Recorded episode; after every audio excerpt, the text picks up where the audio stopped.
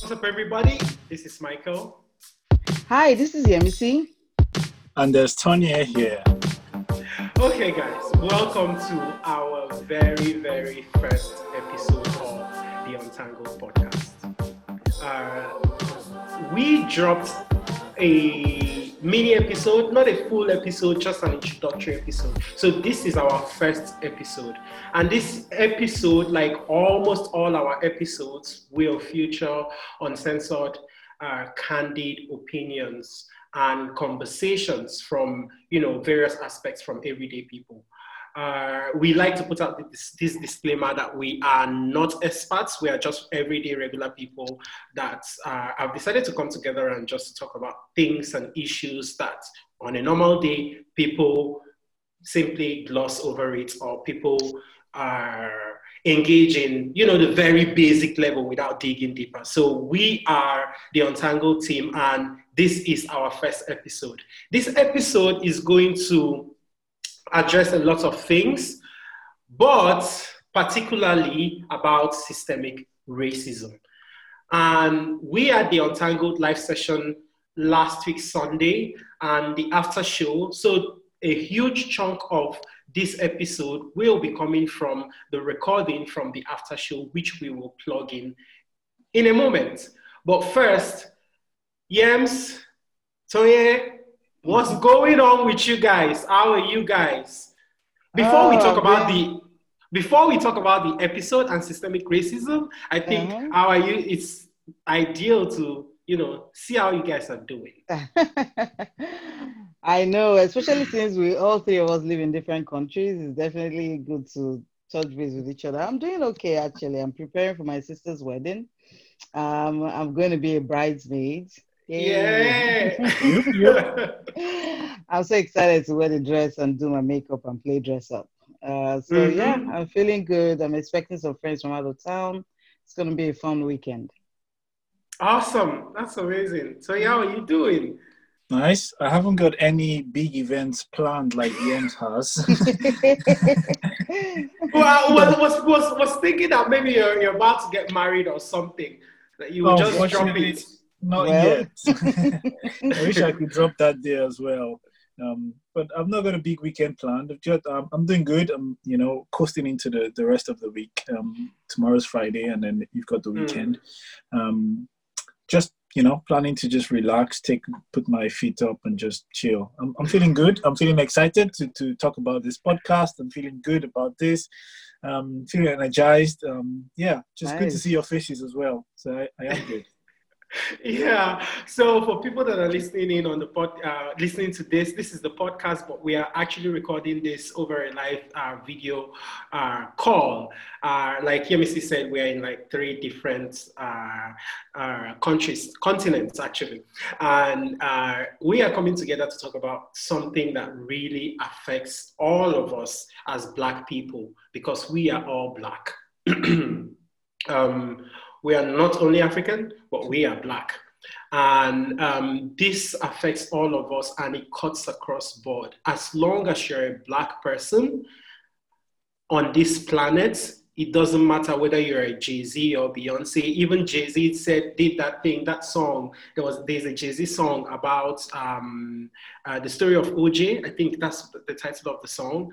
And even Kanye said, even if you're in a Benz, you're still a the N word inside the N word. So this this affects every single black person on the planet. is is a topic that in uh, in the midst in the last one month, this conversation has gotten bigger. This conversation has been blown the hell up because of all that is going on and it feels like black people are now saying enough is enough. And it's also important for us to understand systemic racism which is why we decided to engage in that conversation and to bring uh, someone that is really really experienced when it comes to um, the topic and when it comes to Black Lives Matter to come on Untangled Live and talk about this. But I'm just going to shut up now and allow the two of you to share your thoughts on um, what do you think about systemic racism? Uh, what's your understanding based on the previous conversations that we've had and uh, the conversations with Ladell and also the after show, which we will plug in in a moment. What are your thoughts? Um, we can ramble at this point. It can be all over the place. Remember, people, we are just everyday people having conversations. So, so yeah, I'm going to start with you. Okay, thank you. Um, yes, like you said, Mike, this is a topic that cuts across all of the Black communities, wherever you are, wherever you are, whatever you look like, um, wherever you may be. This is something that cuts across each and every one of us. I mean, I could take it a step further and say it cuts across the white communities as well. Is this is this really a world yes. they want to live in? Do they mm. want to live in a world where black people feel this way? Are these the values they stand up for? But that's mm. another that's another topic, and that's probably one for another day. But currently, it's it's a probably it's a it's a topic that that that that focuses on the black people and says Black Lives Matter, um, and systemic racism really. We brought the well-informed um, ladell to come and you know join us on this conversation. I had a really good time speaking to him. I was well informed from him. Um, i think we enjoyed the after show as well and all the input he brought. He gave us the historical view of these things you know starting from the slavery period where black people were not equal to white people um, and slavery was legalized. He moved on to to that um, th- that period, and then we moved on to the Reconstruction period, where okay, people re- re- realized that they had made some mistakes and tried to reconstruct the Black society and try to help them out again and bring them back to equal places. Um, but that was all all, all um, unraveled by the Jim Crow um, laws and Jim Crow period, where they started bringing things like separate but equal. Um, um, philosophies into society, so that didn't work well as well and then you know it, it, moved on to the civil rights movement that are synonymous with um, Malcolm X and and Martin Luther King. Um, so all of that's passed on from generations to generations. That bias is now embedded within different systems of society that are here to help us, that are here to govern us as people. So people in America, people in UK, people everywhere else in the world are governed by systems that continually discriminates and bias and, and is biased against them. The criminal justice system, um, the police enforcers, um, the healthcare systems, the educational system, the housing, you know, all of the basic things that Black people need to survive, to give themselves a better life, to move on, to thrive, to give themselves more more wealth within their communities, they're discriminated against and they don't have the chances, opportunities to get the best out of those systems. I'll hand over to you, Yams. Um. So, um. Wow. That that was a lot. that was a lot. He basically he basically gave us a recap of of of the entire uh, conversation yes. with Ladell. If you guys missed that conversation, I think you should really go on our Instagram. Go on our Instagram stories. Sorry, Instagram IGTV it's, uh, it's a one hour long conversation between uh, and Ladell. And uh, you can get all the scoop, all the history and everything. Uh, just did like a summary of the conversation. So go and our Instagram is at on girl. So I'm going to spell that out at U N T A N dot G L E D. So always remember the dots. Once you t- yes. uh, type the untan, there is a dot and then go G L E D. So um, yes, and our logo is also purple and um, green. our logo is also popping. But yes, um, I'm not going to go. I'm not going to ask you what systemic racism is, but I want you to, um, uh, because you live in America, so I want you to more or less tell me about scenarios where you know you've experienced some sort of racism or some sort of um, where you've seen it play out or where you've heard it play out if you've not had like a first-hand experience in terms of you in terms of like your everyday interaction with people and everyday life? Well um, part of the things that we discussed with Ladell was uh, actually also um, how he can help us as um, African immigrants who come from a predominantly Black nation to understand how systemic racism plays out. And I said say that here because when you say how has it played out in the past, that is something that you I may not be able to um, fully give a personal Mhm. experience about because it goes over my Mhm. head, right? It's not Mhm. necessarily my reality because it's not something that I'm used to.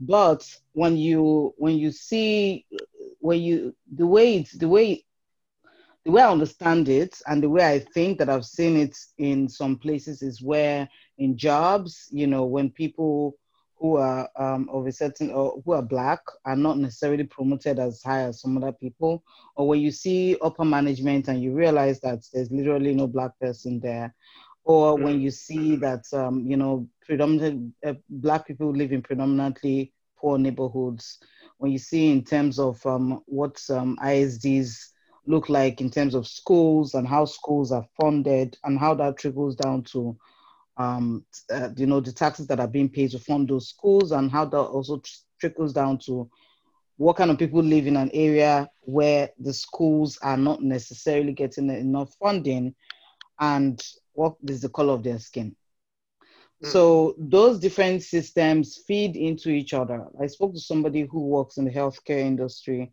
and she was telling me how for over um, 10 years in a company where they're mostly where they are all scientists, there was only one black person who had worked there for over 10 years. And then she Mm. got into the company and she became the second black person. Now, as soon as she came in, she spoke to her boss. Her boss now started hiring two or three other black people. So now they're about eight. But the question for her was, are we saying that there were no competent black people who were scientists before she came on board and started, you know, talking to them about Mhm. hiring more black people? So Mhm. those are the ways in which it plays out. And a lot Mm. of times it's a it's not it's not something that some white people plan. Yeah, they don't go ahead and try to plan, oh, I'm going to be systematically racist to the next mm-hmm. person. But I think there's something there's something that's that's that feeds into their fear of black people that comes from the media. And because of that, they But automatically yes, have a who, bias. who controls the who controls the media? Sorry, I'm interjecting. Who controls the media?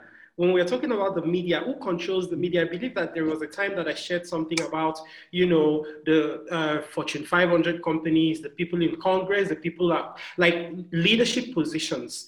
It's almost like when we're talking about media, an example is like The Bachelor. The Bachelor has not had a black uh, lead, I think. And then there was Yes. a petition before they now decided to get a black lead. So they've had, is it 18 seasons or 16? I could be wrong here, but they've had like so many seasons and they've not had a black lead. And we've also seen that thing with tokenism where they,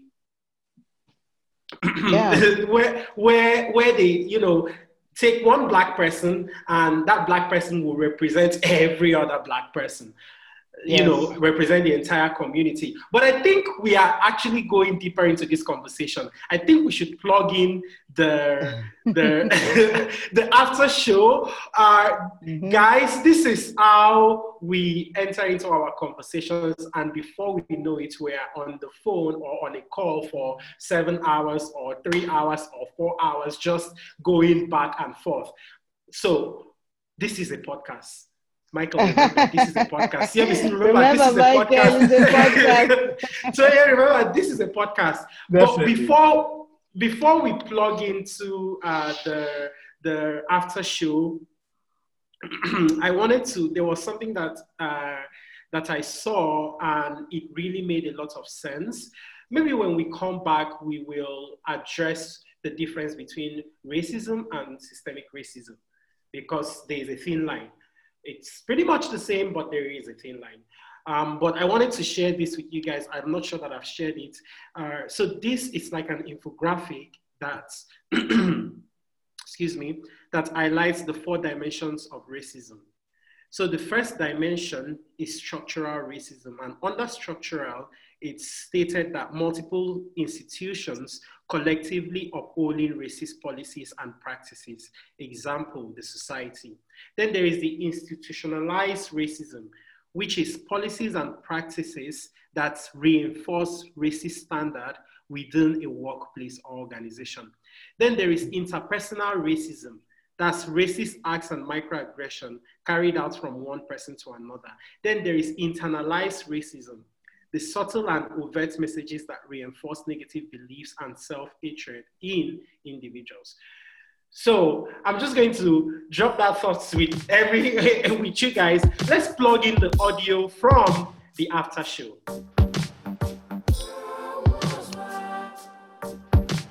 Personally, uh, Kiki is trying to talk about the role of the um, the justice system, I guess. Whether the overall role has been on the positive or negative side. Yeah, I answered that question and I said overall, I think it's been on the negative side. Mm-hmm. Um, and I'm concerned that it's getting more negative. Um, and that has to do with who sits on courts, mm. duration um, that people sit, you know, on courts. And I also believe at this moment in time, our courts are becoming politicized, which is very dangerous. Mm. Okay, I'm not also sure if you answered this because I had to come here and set up this live. Um, something about, Glad asked the question about outside of clear employment and corporate discrimination, what other forms of racism is still active in the United States? Well, I think it's um, the the answer to that question is it almost exists in every facet of life but I think it's easiest to think about in a couple of core buckets, which is which are um, healthcare, which we spoke about, education, which we spoke about, um, government, uh, which we spoke about, and particularly policing, uh, which you know we also talked about. But the reason why I used, the, I made the comment earlier in um, in the discussion about pervasive racism is because of what exists, you know, in each of us, the bias that exists, and how we allow those ba- um, those biases to impact how we interact um, with others. Um, so it's almost hard to think of a sphere of life where racism doesn't play a role. Mm. Mm. So it cascades into very other aspects of life. Correct, it does.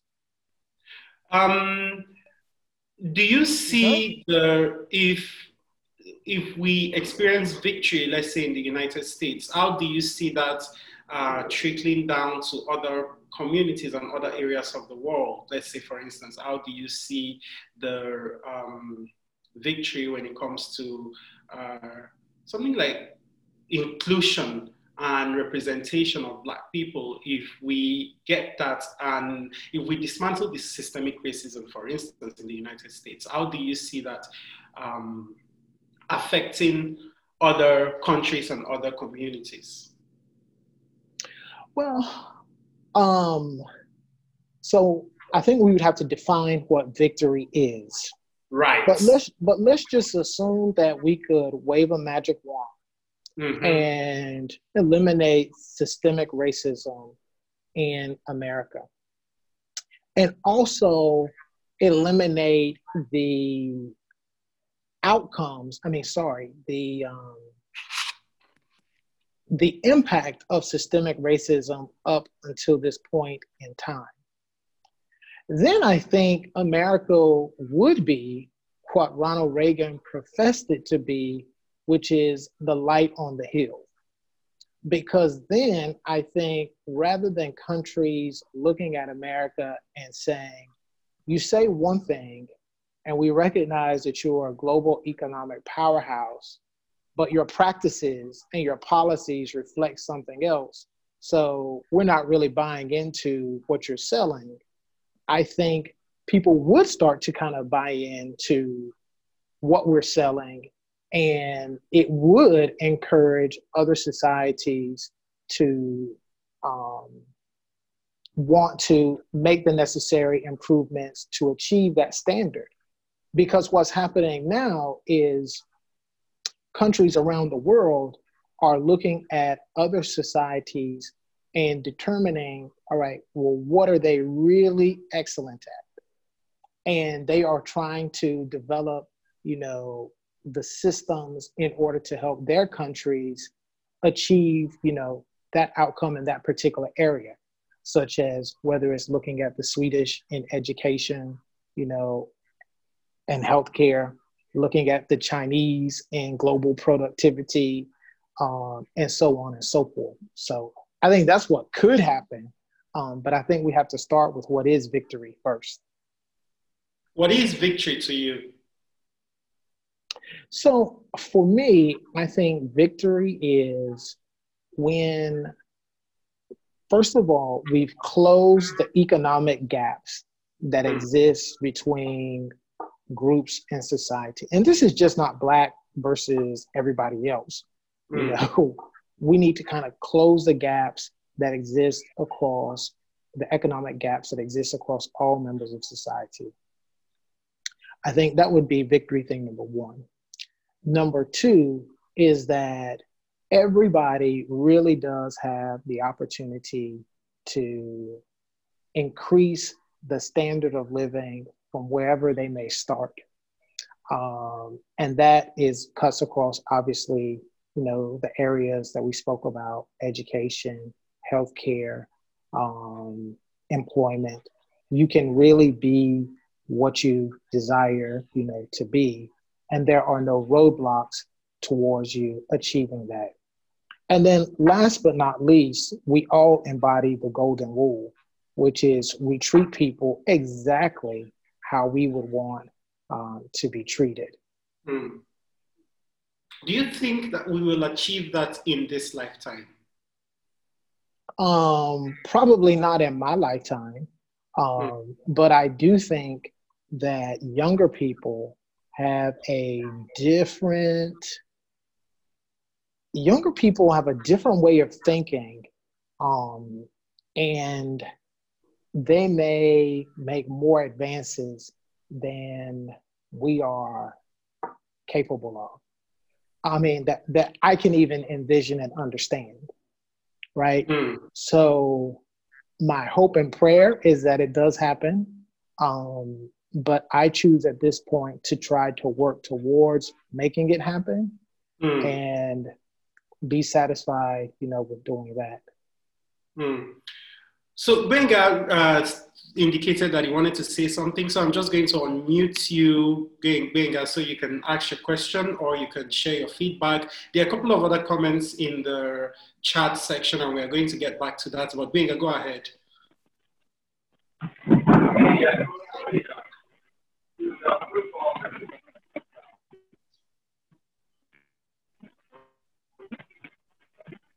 We, we can't we can't hear you, Benga. The audio is.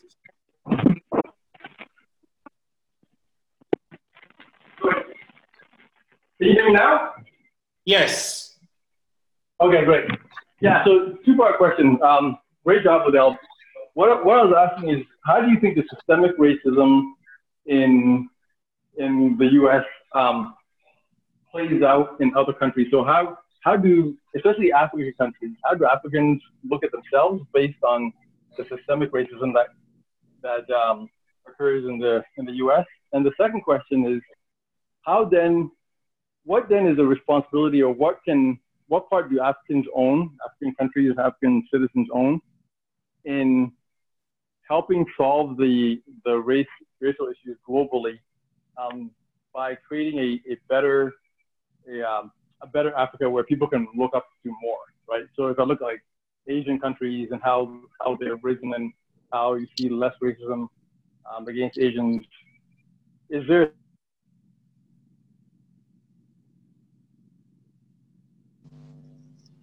Oh, we've lost Benga again.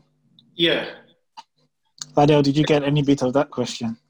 I did, and I think it's a very valuable question, and it's related to one that came up on the chat.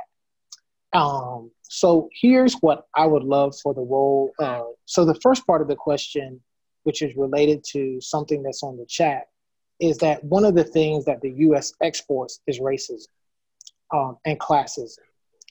The U.S. is basically showing the world that you can have and sustain a very brutal form of capitalism that will allow overall national GDP economic development to occur, of which there can be a few winners and lots of people who are losers, and some people in the middle that do just okay, and that will be an acceptable society. Um, and as a result of that, we are also exporting stereotypes about Black people. Now, what I believe um, sub Saharan African countries can do is to show that Black people have the capacity to develop high potential societies. And when people see that, right, just like when I visited Nigeria the second time and I went to a board meeting, uh, we were pitching a deal at Fidelity Bank. And we had a meeting with the board. And when I met my father in law at the airport, I was like, hey, I just went to this board meeting. The CEO was black, all of the directors were black. We are talking about doing this, you know, GDR offering. It's going to work. You know, daddy, this is so exciting. Black people coming together. And he was just kind of like, uh, Ladell, you're in a black country. Everybody's black. like, and we make decisions, right? like, this is this is life, man. Mm. You know, but for me, it wasn't a reality. Yeah. And so I think if you know African societies develop mm-hmm. economically and socially where you are role model societies for the rest of the world, it will change our way of thinking. Yeah. We might have a reverse migration problem where now we're looking to, you know, claim rights and to go back to countries that, you know, we feel like we were historically taken away from. You, yeah. it could even be like that and I would love to see that happen. Right? I would love to.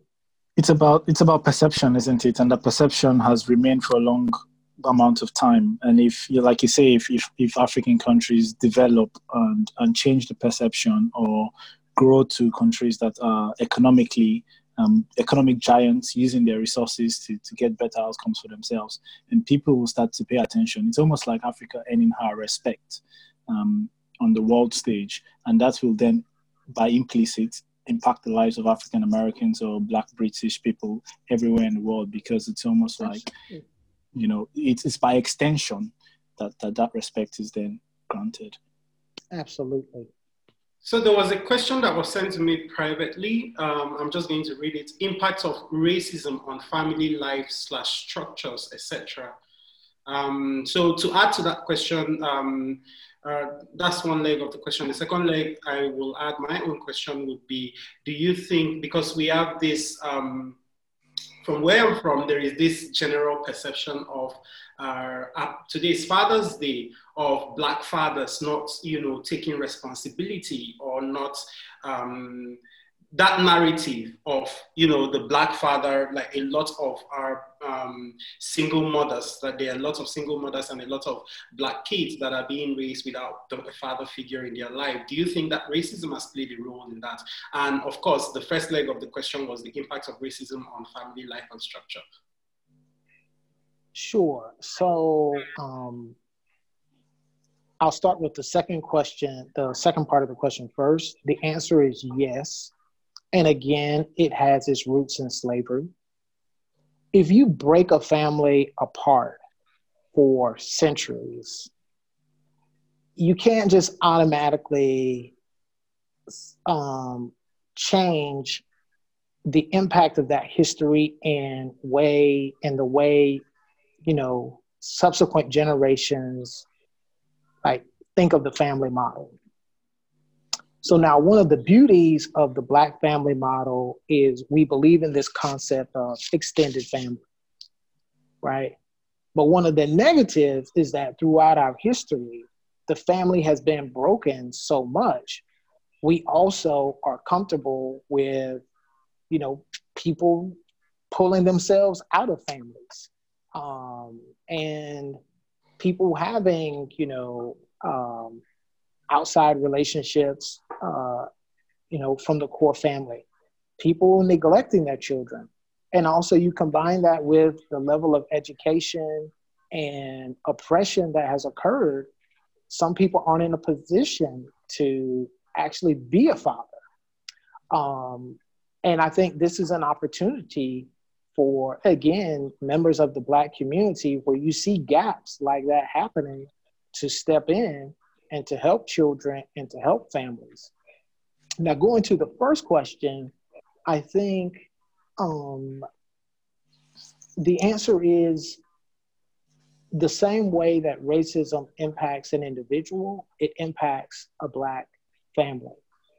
And when you talk about over policing, that has an impact on the family because a husband or wife may be prematurely arrested and incarcerated for a long period of time. And when you are incarcerated, you lose certain rights. You know, when you try to rejoin society and be able to support your family, you're not you're going to have a difficult time getting meaningful employment.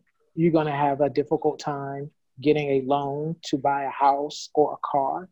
Uh, you're going to have a difficult time getting a job that offers health insurance benefits. And all of these go to destruct the ability of a family to grow.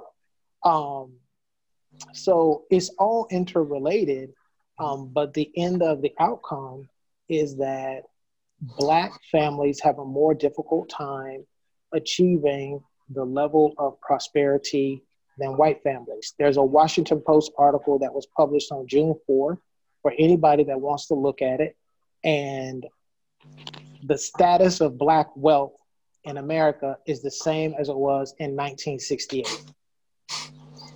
That means no progress has been made for 80 years, 80, 80 sort of years now, or 60 years. Um, yep. Whilst another or other races have been accumulating more wealth, you know, the, the, the, the world is like a global village now. There's, there's so much capitalism has changed the way the world works. And lots of other communities can accumulate wealth through lots of uh, means, you know, but the black mm-hmm. communities have stayed the same since 68. It's a very, you know, you need stability to be able to accumulate wealth in many cases. You know, you need, you need inheritance, you need family who can pass on knowledge, you need businesses to be passed on, you know, you need, you know, education, those kind of things. And if you don't have any of those things, then how can you accumulate wealth? Yes, and yes. I don't know if you all can see my screen. Uh, I'm going to um, just show something quickly in this Washington Post article. Oh, I just posted uh, a link to that on the. Okay. On the even on better. The, yes. Even better. I'll do that. I just posted it, so you might not need to. Oh, okay. Thank you. Yes. So our, for, to everyone, their post is, the link is there on the chat. Um, so there is a, another question about economic power on the chat. I don't know if you um, saw it, but I'm just going to read it. There is a belief that racism has a lot to do, this is by GLAD, there is a belief that racism has a lot to do with economic power. Uh, what is your view? If you believe that, how can we improve economic inclusion of Black people outside of corporate America, specifically improving the chances of success, the chances of success of Black people? Um, the short answer to that question is yes. Um, I personally believe that one of the ways to combat racism is economic prosperity. Um, because I I like to think that if LeBron James is pulled over by the police, he is likely to have a different outcome or experience than myself. And the reason why is because he's achieved such stature, mm-hmm. right? Including wealth that we know he's LeBron James. Don't mess with him this guy Ladell Robbins, you maybe can put your knee on his neck, right? Um, and I think that it should be the focus, especially if you look at this Washington Post article, which um, was kindly shared, that as we achieve economic power, it will help things fall into place. Um, one of the things that I believe that the Lord has asked me to do coming out of everything that has transpired is to speak out about how we can help close this wealth gap.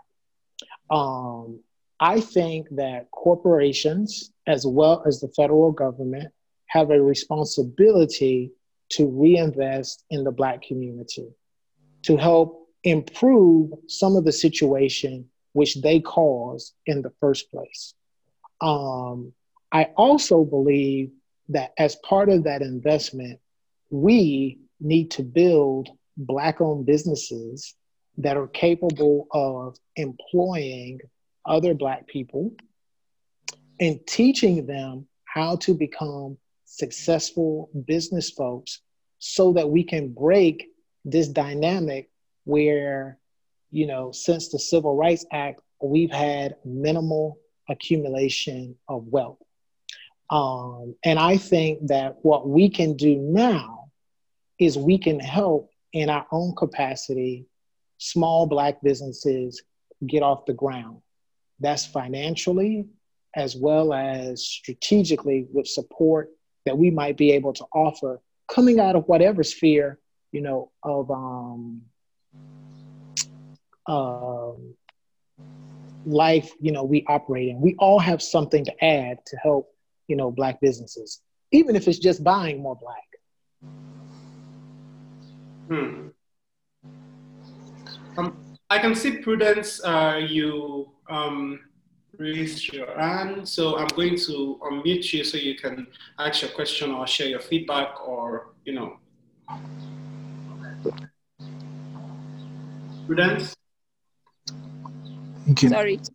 Hi, hi, Ladell. Hey, Prudence. Nice to hear your voice. Nice to, hear from you as well. Listen, um, you mentioned the value of um, understanding history in in terms of helping us with a way forward. And you also mentioned how schools are selective in essentially what, what they teach. I'm just thinking of my own personal experience. I grew up in apartheid South Africa, but it was only until I was 16 did I actually get to see and understand what was happening in my own country.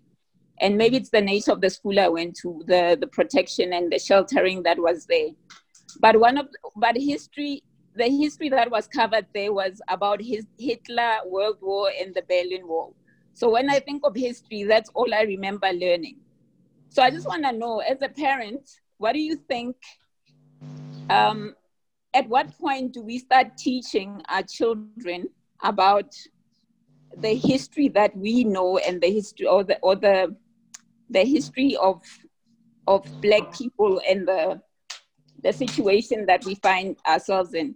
And to what extent do we teach them so that i mean i'd hate to have a negative outcome a child having such a negative view of the world but essentially i also think it's important that they understand um, what black people go through yeah. Well i'll say this um, i'm not a parent presently. I aspire to be a parent someday but i think it starts very early. And I think it's how you present the information, but the information must be shared. Um, because just because your history is um, one set of facts, your outcome can be a certain, a different set of facts.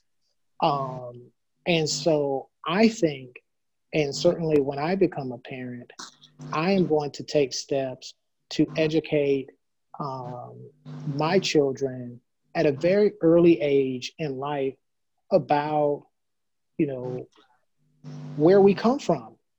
But the point of that is that we must emphasize, and it's the same thing that the guidance counselor told me, is that when you look at your history, you come from a place of strength, right?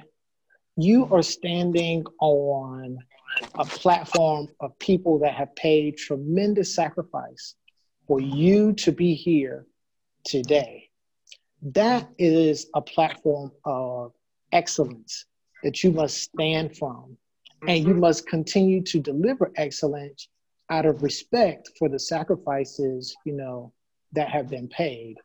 Um, but it, it requires care um, to make sure that you don't that that part of the message is what gets reinforced and not that you should walk with timidity you know Yeah. or be afraid Mm. Yeah. Okay. Thank you. So I think I have something to add to that. Um, uh, for the most part, the, the prudence we experience, I experienced because I grew, uh, grew up and uh, schooled in uh, Nigeria, so I experienced the same thing. Uh, a lot of our history um, was left out, or a lot of like the African history. It's only now um, or a couple of years ago that I really started investing my time and energy into educating myself when it comes to African history, uh, the history of Black people. Um, for the most part, I also think that even when the history is being told, it always starts from the transatlantic slave trade. But uh, the African history is way beyond that, it's way larger than that. We are more than slavery, we are more than that era no matter how dark that era, um, the darkness represents that area, we are more than that sector, that area, or that time and space. Um, we have an entire history before the transatlantic slave trade. We had um, the richest man ever in human history was African. He is from he was from Mali. Um, we have Africans that you know constructed the pyramids. So we have we have the Benin Kingdom. So we have all of this amazing history, all of this amazing. Um, there was an entire civilization. So I think that the education should not just start from the transatlantic slave trade when it comes into picture. It should start from before the transatlantic slave trade. Um, telling it from that angle paints a better or fuller picture of who we are as a people up to this point.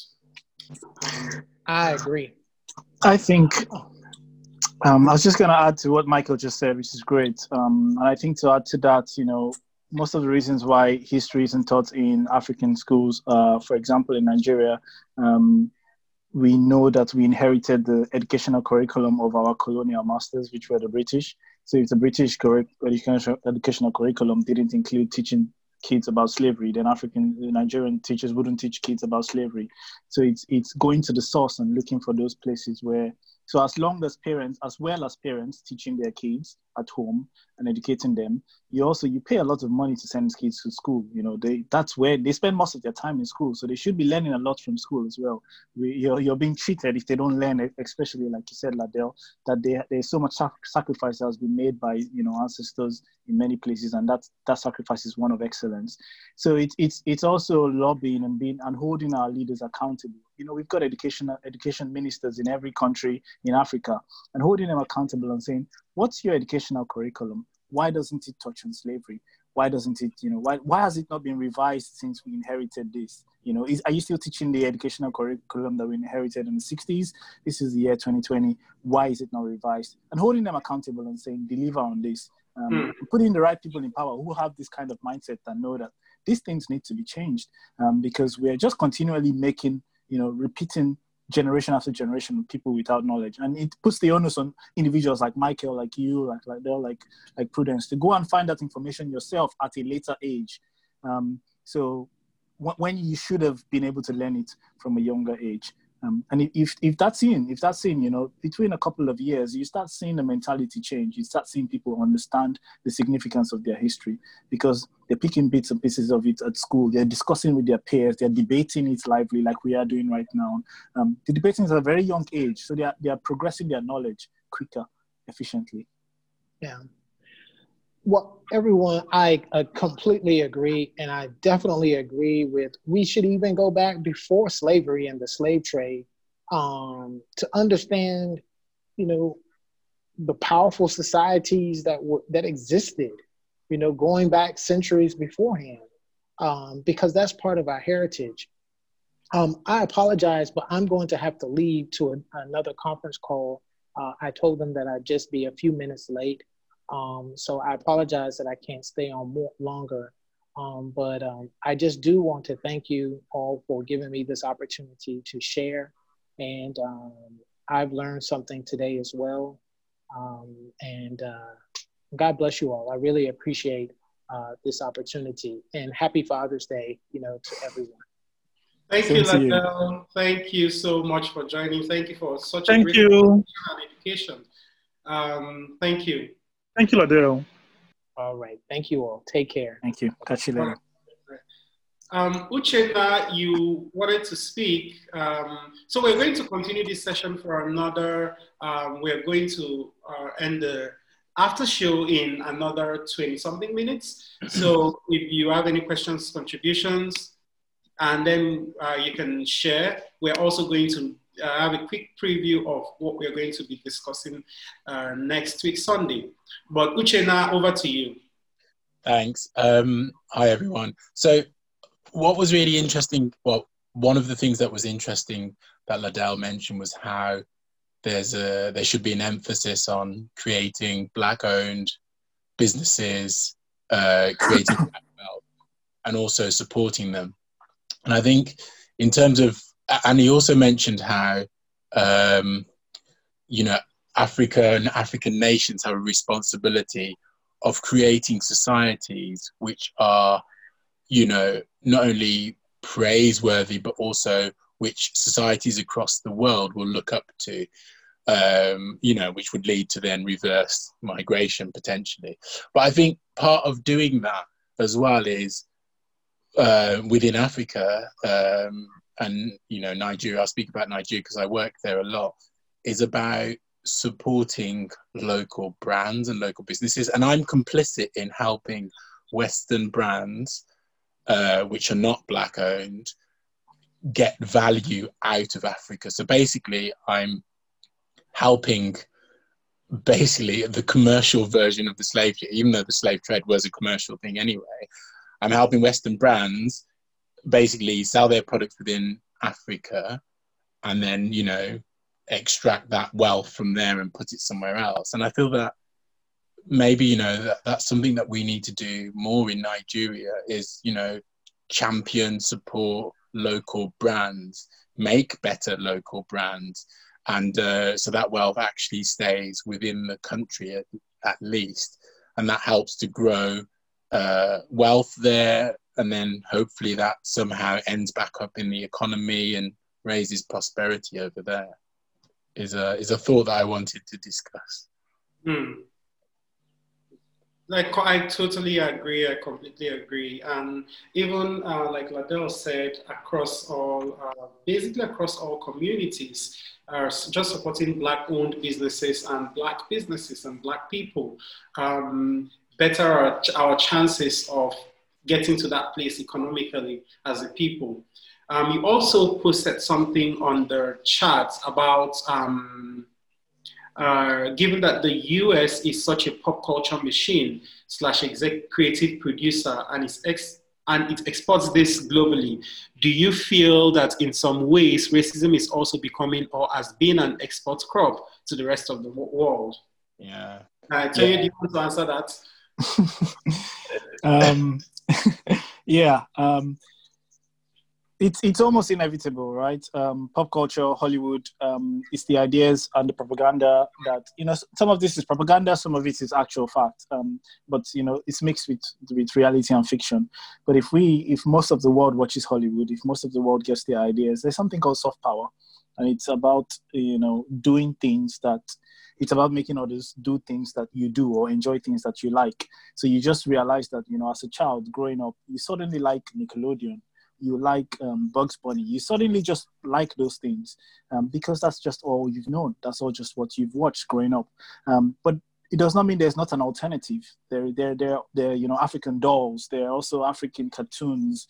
There's also, you know, there's other things that there's an alternative. For example, for a child who never grew up with TV or radio, he'd like other things. You know, he'd like playing with pebbles. He'd like playing with stone. He'd he'd create clay mods and all those things. Um, and that's you know that's creativity and beauty in itself. So there's always an alternative, but but through watching or through you know the US being such a global power and exporting things like that, um, then we all of a sudden like those things you know? We we never really have the chance to go back and assess why do we like those things? Um, how have i how, how have i got where did i get this idea from? It's mostly from the things that we we um digest from from the US or from from other global powers, uh, and and that's one way of them exerting their, their soft power. You know, there was there was the the Cold War after the Second World War, where Russia and America were fighting a lot um, to to gain countries. So the US wanted, you know, everyone to have democratic systems and capitalism as as their system in place, while Russia wanted people to have communism. Um, uh, as the system of, of getting governments in place. And that's just, you know, these two countries that were the world power after the Second World War, that were the winners of the, of the Second World War, as we would say, exerting their influence and trying to gain more countries within themselves. So Russia captured most of the Eastern European countries. Um, they were all within the Russian influence. They, you know, singing Russian songs. Um, their language is very similar um, drinking Russian drinks, you know, whilst most of other African countries and, and you know, South America were captured by, by the US. And, and there was this continuous tension, this battle between those two world powers. Even in Nigeria, there was a 1967 um, Biafra War where Russia supported the Biafrans and the or supply them Kalashnikov weapons like AK-47s and things like that. Um, and the US, you know, slightly supported or, or, or, the UK slightly supported the Nigerian government. So it, it was it's just this continuous and it happens in many other countries where people are trying to exert their power, exert their systems. And once you employ their systems within your government, then you're likely to um, fall in line. And I think even before that, part of you know how the British moved through Africa, I think a lot of power is exerted through religion as well. I think you know using you know, because the, you know for the north there was the sort of uh, progress of um, Islam, right? Even though it had different variations and different permutations in the north, but Catholicism that was used very much so as a way of extending uh, British, uh, French power through through Africa as well. So it's a it's been a game which has been played for uh, a very long time. Can I just say one more thing and then I'll shut up? I think so. I, I studied semiotics a little bit at university, which is the sort of study of signs and symbols. And I think, and I'll use the example of cartoons. And I noticed when I look at cartoons I, I grew up with, even like if you look at who the heroes are, typically they're white, right? Male, white. And even if you've got a, and there's very rarely a black hero on the goodies side. And if there is, the black hero is often shaped as a as a beast or an other. Um, and you'll notice that they're black in the sense that the voice is very African American. Uh, and you'll see that also as the enemies are often an other, and it has a voice and a look which is uh, very different to the normalized or standardized uh, white image. And one thing, and I really will shut up after this, and one thing I heard, I'm not sure if it's true, but I heard that in China, a lot of American films used to be censored. And what they used to do was scrub out anytime Chinese people were shown as the villains, they would scrub it out and put in a North Korean instead, so that mentally, as a nation, you wouldn't be m- moved into that thought hmm. process mm. of Chinese us always being bad and always yeah. being wrong. And I think that goes to what Ladell was saying about, you know, black people sometimes have negative images of themselves as well. Mm. And I think that's all part of that experience that they've gone through, what we've gone through globally. Consumption. Yeah. I mean, there's lots of censorship in China, um, and they don't watch uh, you know they have their own Facebook, you know Weibo. Um, they have their own their own systems. You remember the Cuban Missile Crisis as well. And Cuba is so close to America, and America couldn't really understand why Cuba was friends with Russia when we're so close to you, um, and Fidel Castro and, and, all that. But yeah, it's yeah. part of it. Yeah. Um, so this brings us. Uh, um, Uchenna, I, I, don't know if you figured it out yet. we were grinning. Um, this brings us closer to what we're going to talk about next week because next week we want to, um, we, we don't have an actual title yet, but this is the, um, the idea, this is what we want to explore. We want to explore um, how our local spirituality or African spirituality, or maybe in the context of Nigeria, Nigerian spirituality has been demonized. And, you know, what has really uh, gone down in the demonizing of African spirituality or, you know, African deities. And even in our movies, uh, in the context of Nollywood, Nollywood movies, if you look at Nollywood, all of the Nollywood that I know, Yemi says of a different opinion because she says that Yoruba movies are not like that, that they do, they, they balance. But all of the Nollywood movies that I know is always a battle of um, the, the Christian God and our gods or deities or high priest and casting and binding and the African spirituality or African religion is always the evil one. It's always the one trying to um, take down people, chop up, chop off people's heads, and all the negative as- aspects of it comes from um, or everything negative is being portrayed when it comes to the African religion or African spirituality. And uh, on the flip side, the other side of it would be, let's say, Christianity and you know men of God, and they are being glorified, and how this has shaped the way that we think, shaped the way that we are as Africans, as a people, the way that we see people that are different from us, that maybe might be practicing African spirituality um, or African religions. So we are going to explore all of that topic. We are going to talk about Nollywood's role in all of this. Uh, we are going to talk about how this even came about. Um, you hinted or you shared already how you know the white people came and you know decided to spread out religion and they used religion as a big tool in you know taking away our tradition and breaking us as a people. Because when you take away someone's our religion and spirituality was deeply rooted in um, our culture uh, and in who we are as a people. So taking that away more or less created a huge divide that break, breaking us away from that and accepting their systems and succumbing to their systems uh, Nonso i see that you want to say something but that's what we're going to be talking about. And we want to hear from you. What do you guys think? Uh, where do you stand in all of this? How does the, um, are, are you conflicted when it comes to religion with when it comes to African spirituality and African religion, and you know, uh, for instance, Christianity or uh, Islam. So we want to explore all of that. Uh, but Nonso, you can. I'm going to unmute you now, so you can share your feedback. Hello, Michael. Hello, everyone. Thank Hi. you. This was, this was a very interesting um, talk. Um, and I, let me just quickly say something about the whole African religion thing. Mm-hmm. Um, I I agree that yes, very correctly. Um, unfortunately, we've um, come to associate um, African religion, traditional religion, with evil and then Christianity or Islam with good, which is wrong. I, I, I completely agree that yeah we, have made a mistake. We've conflated it. They're not the same thing, right? And the reason I said is because um, I happen to be based in the US. I'm born and raised in Nigeria. I happen to be in the US, based in the US. And I remember my first summer in the US. I was I came as a student, as a graduate student, and I actually met some Indians.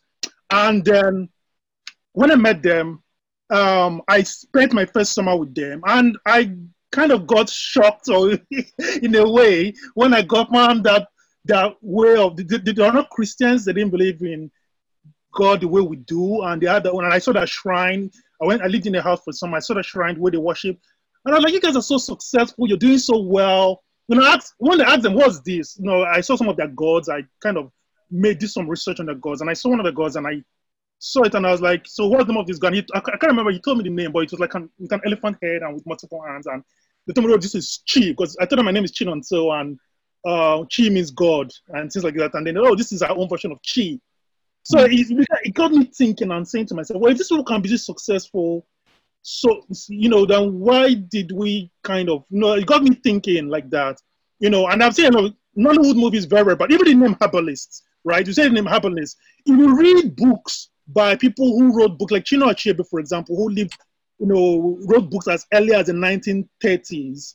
You know, and he talked about his conflict between Christianity and traditional way, but he lived at a time when missionaries were still in Nigeria and treating people mm-hmm. and then um, we who are being um, him being educated um, by Europeans.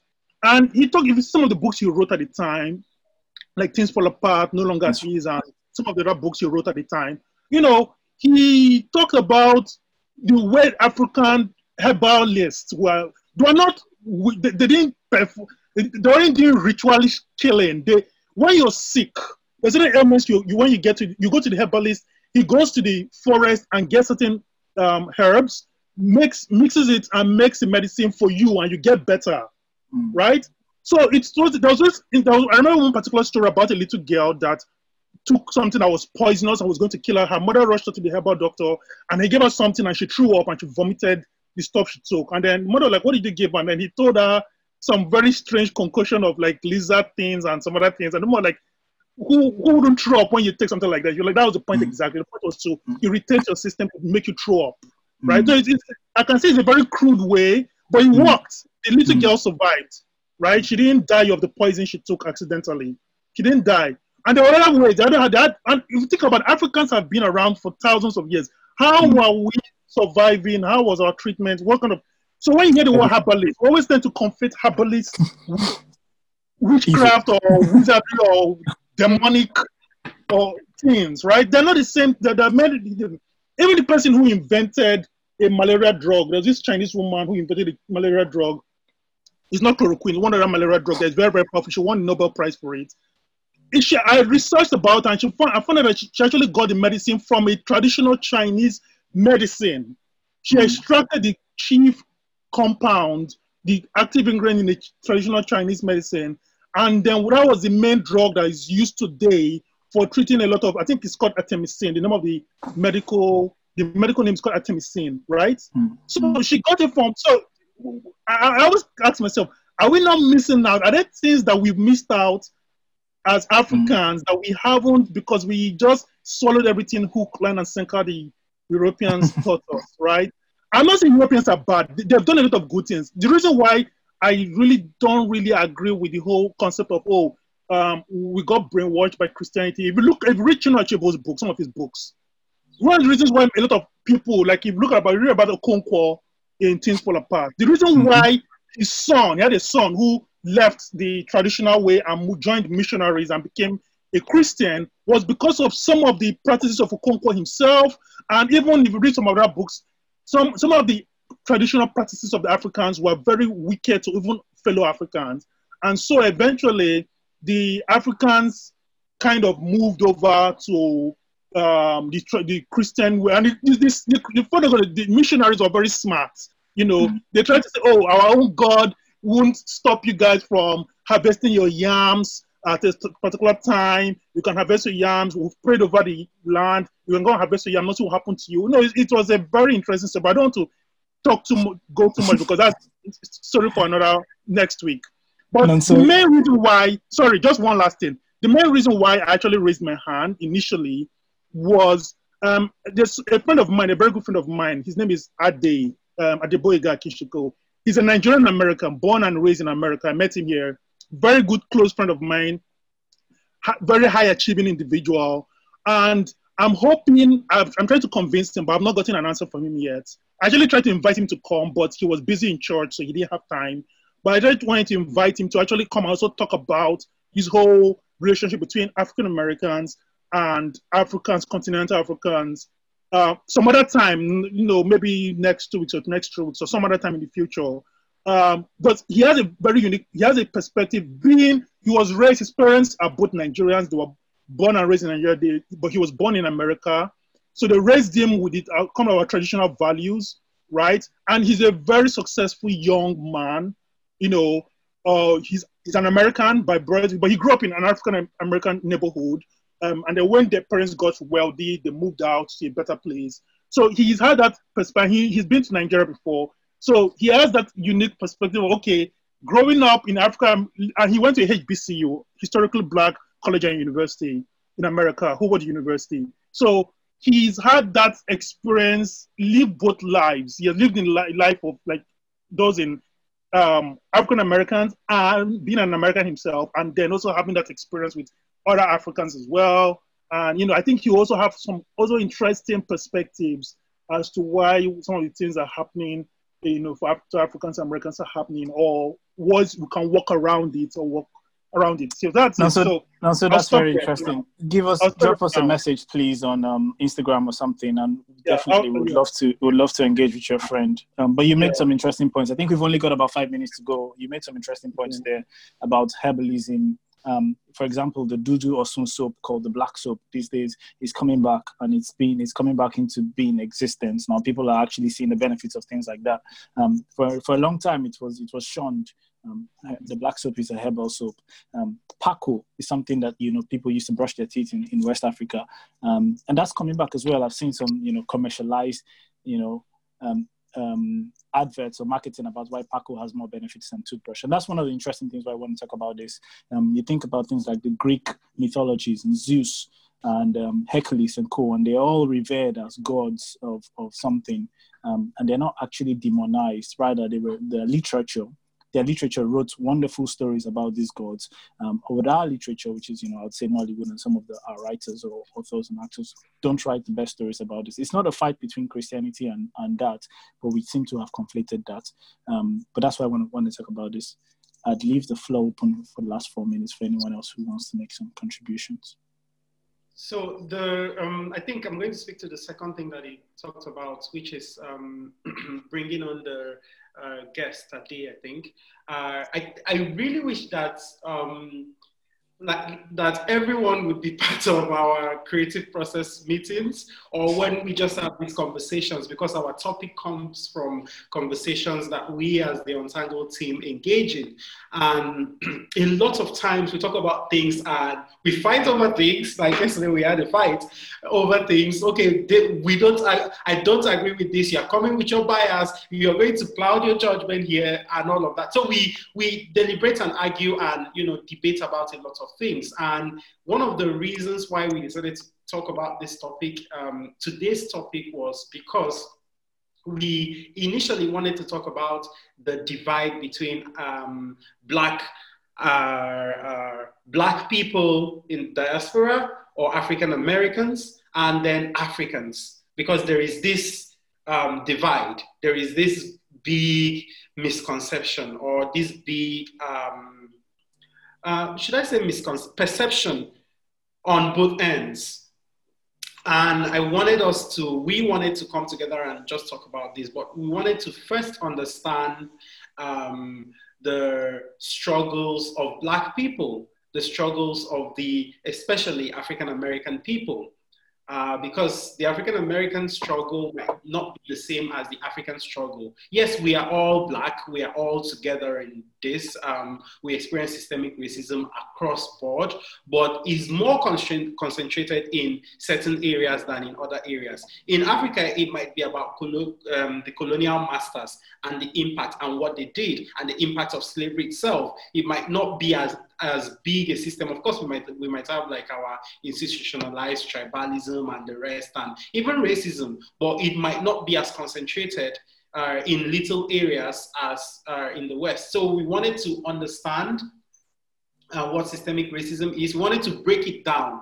And this particular conversation is a conversation that, also I'm referring to you now, is a conversation that we will definitely uh, bring to the forefront. So yes, please drop us a message or drop us uh, his contact details, and um, let's just talk to him and see when uh, that might be possible to bring him on and just have a conversation about this. And yes, about um, African religion, spirituality, and um, how it's been demonized. Uh, the floor is open. Uh, Uchenna, I can see that you wanted to say something. Uh, yeah, um, I, to be honest, I didn't want to say too much, but I think um, I, I've forgotten your colleague's name, Michael. Um, sorry. Um, the the chap with the amazing beard and drinking beer. yeah, Tonya. Tonya, okay, Tonya.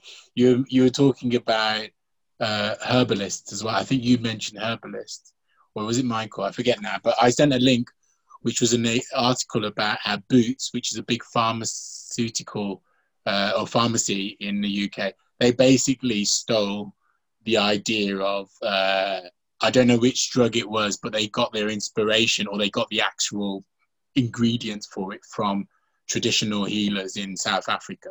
So, you know, whereas the rest of the world thinks of traditional healers and looks down at them, um, denigrates them, at the same time, that's where a lot of these pharmaceuticals are, or pharmacy companies are learning about yeah. all of these remedies and then and then packaging them in a new modern kind of manner uh, and then it's fine so um, I, I think the conversation that you're proposing for next week will be great. It's something that I've I've worked on a tiny bit in my work um, for a big uh, alcohol company. Actually, they were looking at the idea of magic, spirituality, religion. So it's something I'd be really interested to uh, hear about. Um, but yeah, I think you're very right. When I see Nollywood films, and I'd love some suggestions of ones that I should watch before our conversation. But you know, typically Western uh, people representing Western religion are dressed in white. There's a glow around them, mm. and their magic is always very. Uh, mm. It's it is laser lights and wonderful things, and the people representing uh, traditional magic or belief systems always have their face painted black. They're always sparsely dressed um, and it's always very it's about fire and destruction. So, and again, that's from a semiotic point of view. That are, those are those things that creep yeah, into the influence in yeah. your mind. Mm-hmm. And I've seen. I mean, I obviously I didn't grow up in Nigeria, but I've been involved quite seriously for the last five years. But those kind of things, they just very quickly I see the bias within that, and I think it is a it's something which has come from a world view of yeah. how we've been impacted by the world's view of us and yeah. what the world dictates is right. Yeah. Um, maybe. So I'll be interested to be part of the conversation next week. Yeah. Awesome. Awesome. Whatever became of the drug, uh, the COVID 19 drug that uh, Madagascar produced? Mm. I, I, I didn't follow that story. Uh, does anyone know? because I know that they created something that they claim to uh, cure the pandemic or to cure coronavirus, and every other part of the world pretty much dismissed them, or every other part of the world outside of the African other African countries uh, pretty much dismissed them. Um, so I don't know how, what that how that ended, but it would be interesting if anyone knows. please keep us up to date. Uh, Benga, you want to say something? So please go ahead.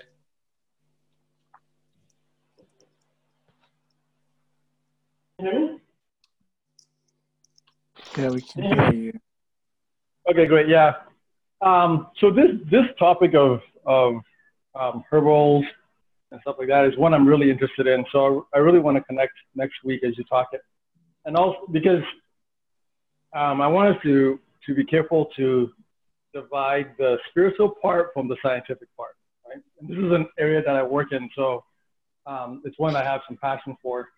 It's it's very normal and in fact it's the primary way to go after um, herbal ingredients from different societies and figure out what is the active ingredient in that thing that actually works right so scientific companies do this all the time it's what i spend tens of thousands hundreds of thousands of dollars on clinical research doing mm-hmm. because we know that, that this is this is these things are not um, they're not by accident that people use these these plants or or whatever to um, to cure themselves.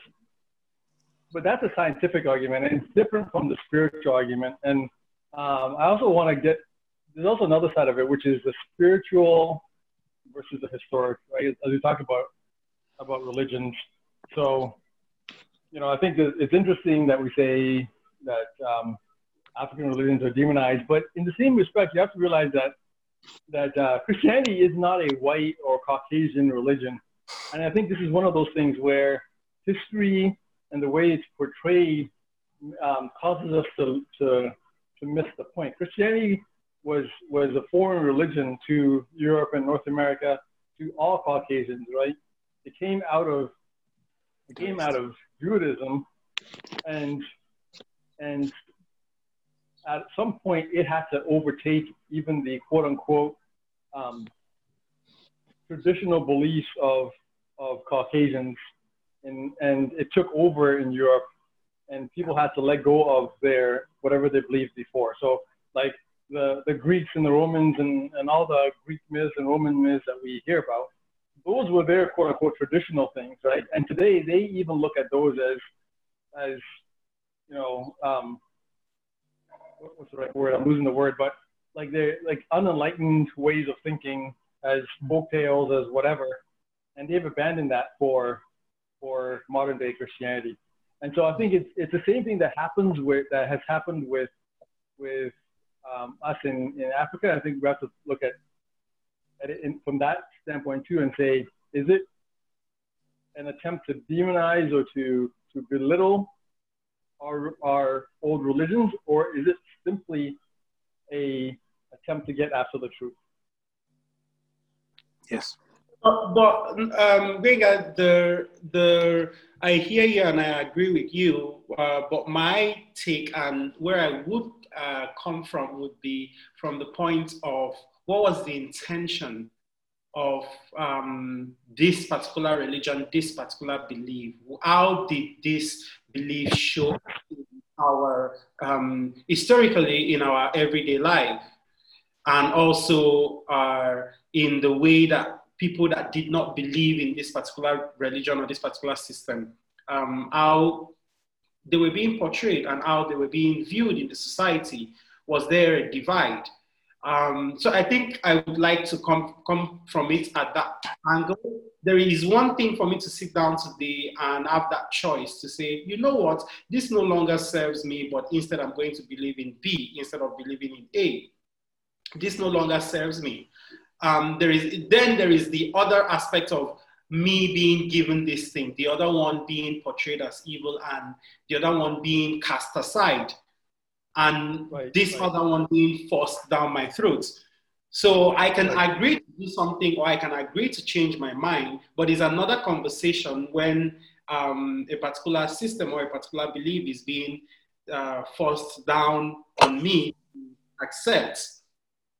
So I think if we look at it from an historical point of view, how did this particular religion, regardless of uh, who started it or who uh, amplified it, how did it play out in that context?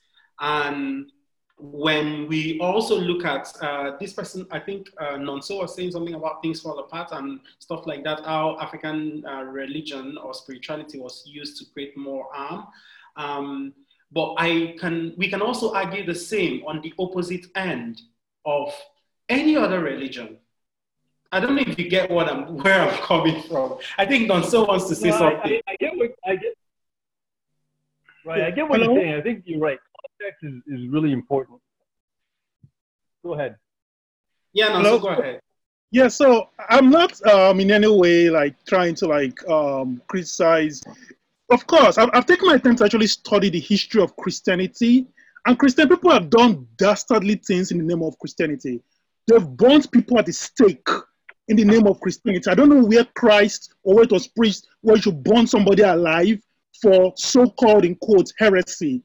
Christians, people in the name of Christianity have done terrible things, right? So I'm not saying that, uh, you know, and I've studied the history of Christianity. It came from, you know, like modern day Israel, the Jews, and then it went into Romans. I think Constantine was the first Roman emperor to um, convert to Christianity, and then people, and it just spread into Europe from there. So I know for a fact that Christianity did not was not, and we have certain doctrines, unfortunately, that have been inserted into Christianity that we've inherited from the people who colonized us. So yes, the, but I'm not saying that it's, it's um, um, um, there- there's a good argument to be made that yes, of course, that um, Christianity is not all that. Is every religion, every religious practice has their own pluses and minuses, pros and cons.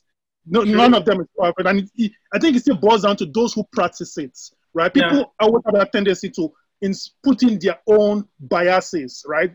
Long, once upon a time, people used to preach to me a lot that um, um, alcohol, drink, taking alcohol is not Christian. Like, and they said that the, that the wine Jesus turned to, the water Jesus turned to wine was not alcoholic. I was like, how did you know? Were you there? In fact, in those, I, I, I doubt in the time of Jesus, there was anything like non-alcoholic wine. You know, and then you know, so there are so many stories. You know, even the Greek mythology in the Bible is mentioned. There, um, when Paul and I think was it Paul and Barnabas or some other person performed a miracle somewhere around Greece, they thought Paul was, um, they thought one guy was Zeus and Paul was um, Hermes or something like that. Those two Greek gods, because people at the time still believed in their Greek, you know, the Greek gods and things like that. They actually thought Paul and the other apostle were actually Greek gods who came on earth to perform certain miracles. It's in the Bible. I don't have the exact quote, but I can find it. It's in the Bible. They actually mentioned um, Zeus and one other Greek god, I think Hermes or something like that. So yeah, mm. so we all know that if you look at the history, that's why history is very good. You learn from history and don't mix, learn to not make any mistakes. So I'll stop there for now. Look, it's it's, it's fantastic. Nonso I really appreciate you sharing all this and you know going all out. I remember when you used to be super quiet. I like but, to learn. I like to listen to people first and just learn. Well, look, I'm, not, not I'm, so. I'm here for this done, so and so you, you, made a good point about Christianity. Look, it still gives people a purpose in life. It, it, it's a wonderful spiritual access to to a God, um, and to God that that people revere a lot, and it gives it, it still does wonderful things for people in this life. So it's not a it's not a battle between the both of them. It's just to say, um, there is where is the essence of the herbalism and the, the medicinal practices that we had, or things like that, and why are they being portrayed in a in a more negative light? Yeah, I completely agree with that. Yes, we we need to like go, take a deep look into some of the things we've neglected in the past and see if there's some, you know, because if we can bring out, imagine if there's a traditional medicine that can cure a major ailment that's afflicting the world today. Africans, African Africans will be given more respect, right? We're talking about how to hopefully change in ne- negative stereotypes or negative, um, um, you know, um, biases against Africans. And you know, you hear arguments of, oh, what have Africans achieved and things like that. So these are some of the things that maybe we haven't looked into. And then once you start, people, you start making certain achievements that are oriented or came came from Africa, originated from Africa, then people have a begin to have a different worldview and say, oh, you know, these people actually have something to bring to the table. So that's it. So I strongly agree with the point of view that yes, I think it's about time we start taking a look at some of the things we've neglected as Africans from our African roots, look at our roots, and then see if there's some things we can actually, um, you know, start thinking about differently. And you could open up opportunities. There could be opportunities in that area for us. Yeah. So the topic is not going to be centered around uh, um, African herbalism or herbs or you know medicine. True that's a different conversation, which I've actually penned down that we're going to explore at some point. But it's going to really be centered on um, African spirituality uh, being demonized and the balance and what we need to, the conversation that we need to have around that. Um, this has been really, really exciting and insightful. Thank you so much, everyone, for joining. I think we should call it a day at this point. That way, we can have this conversation next week.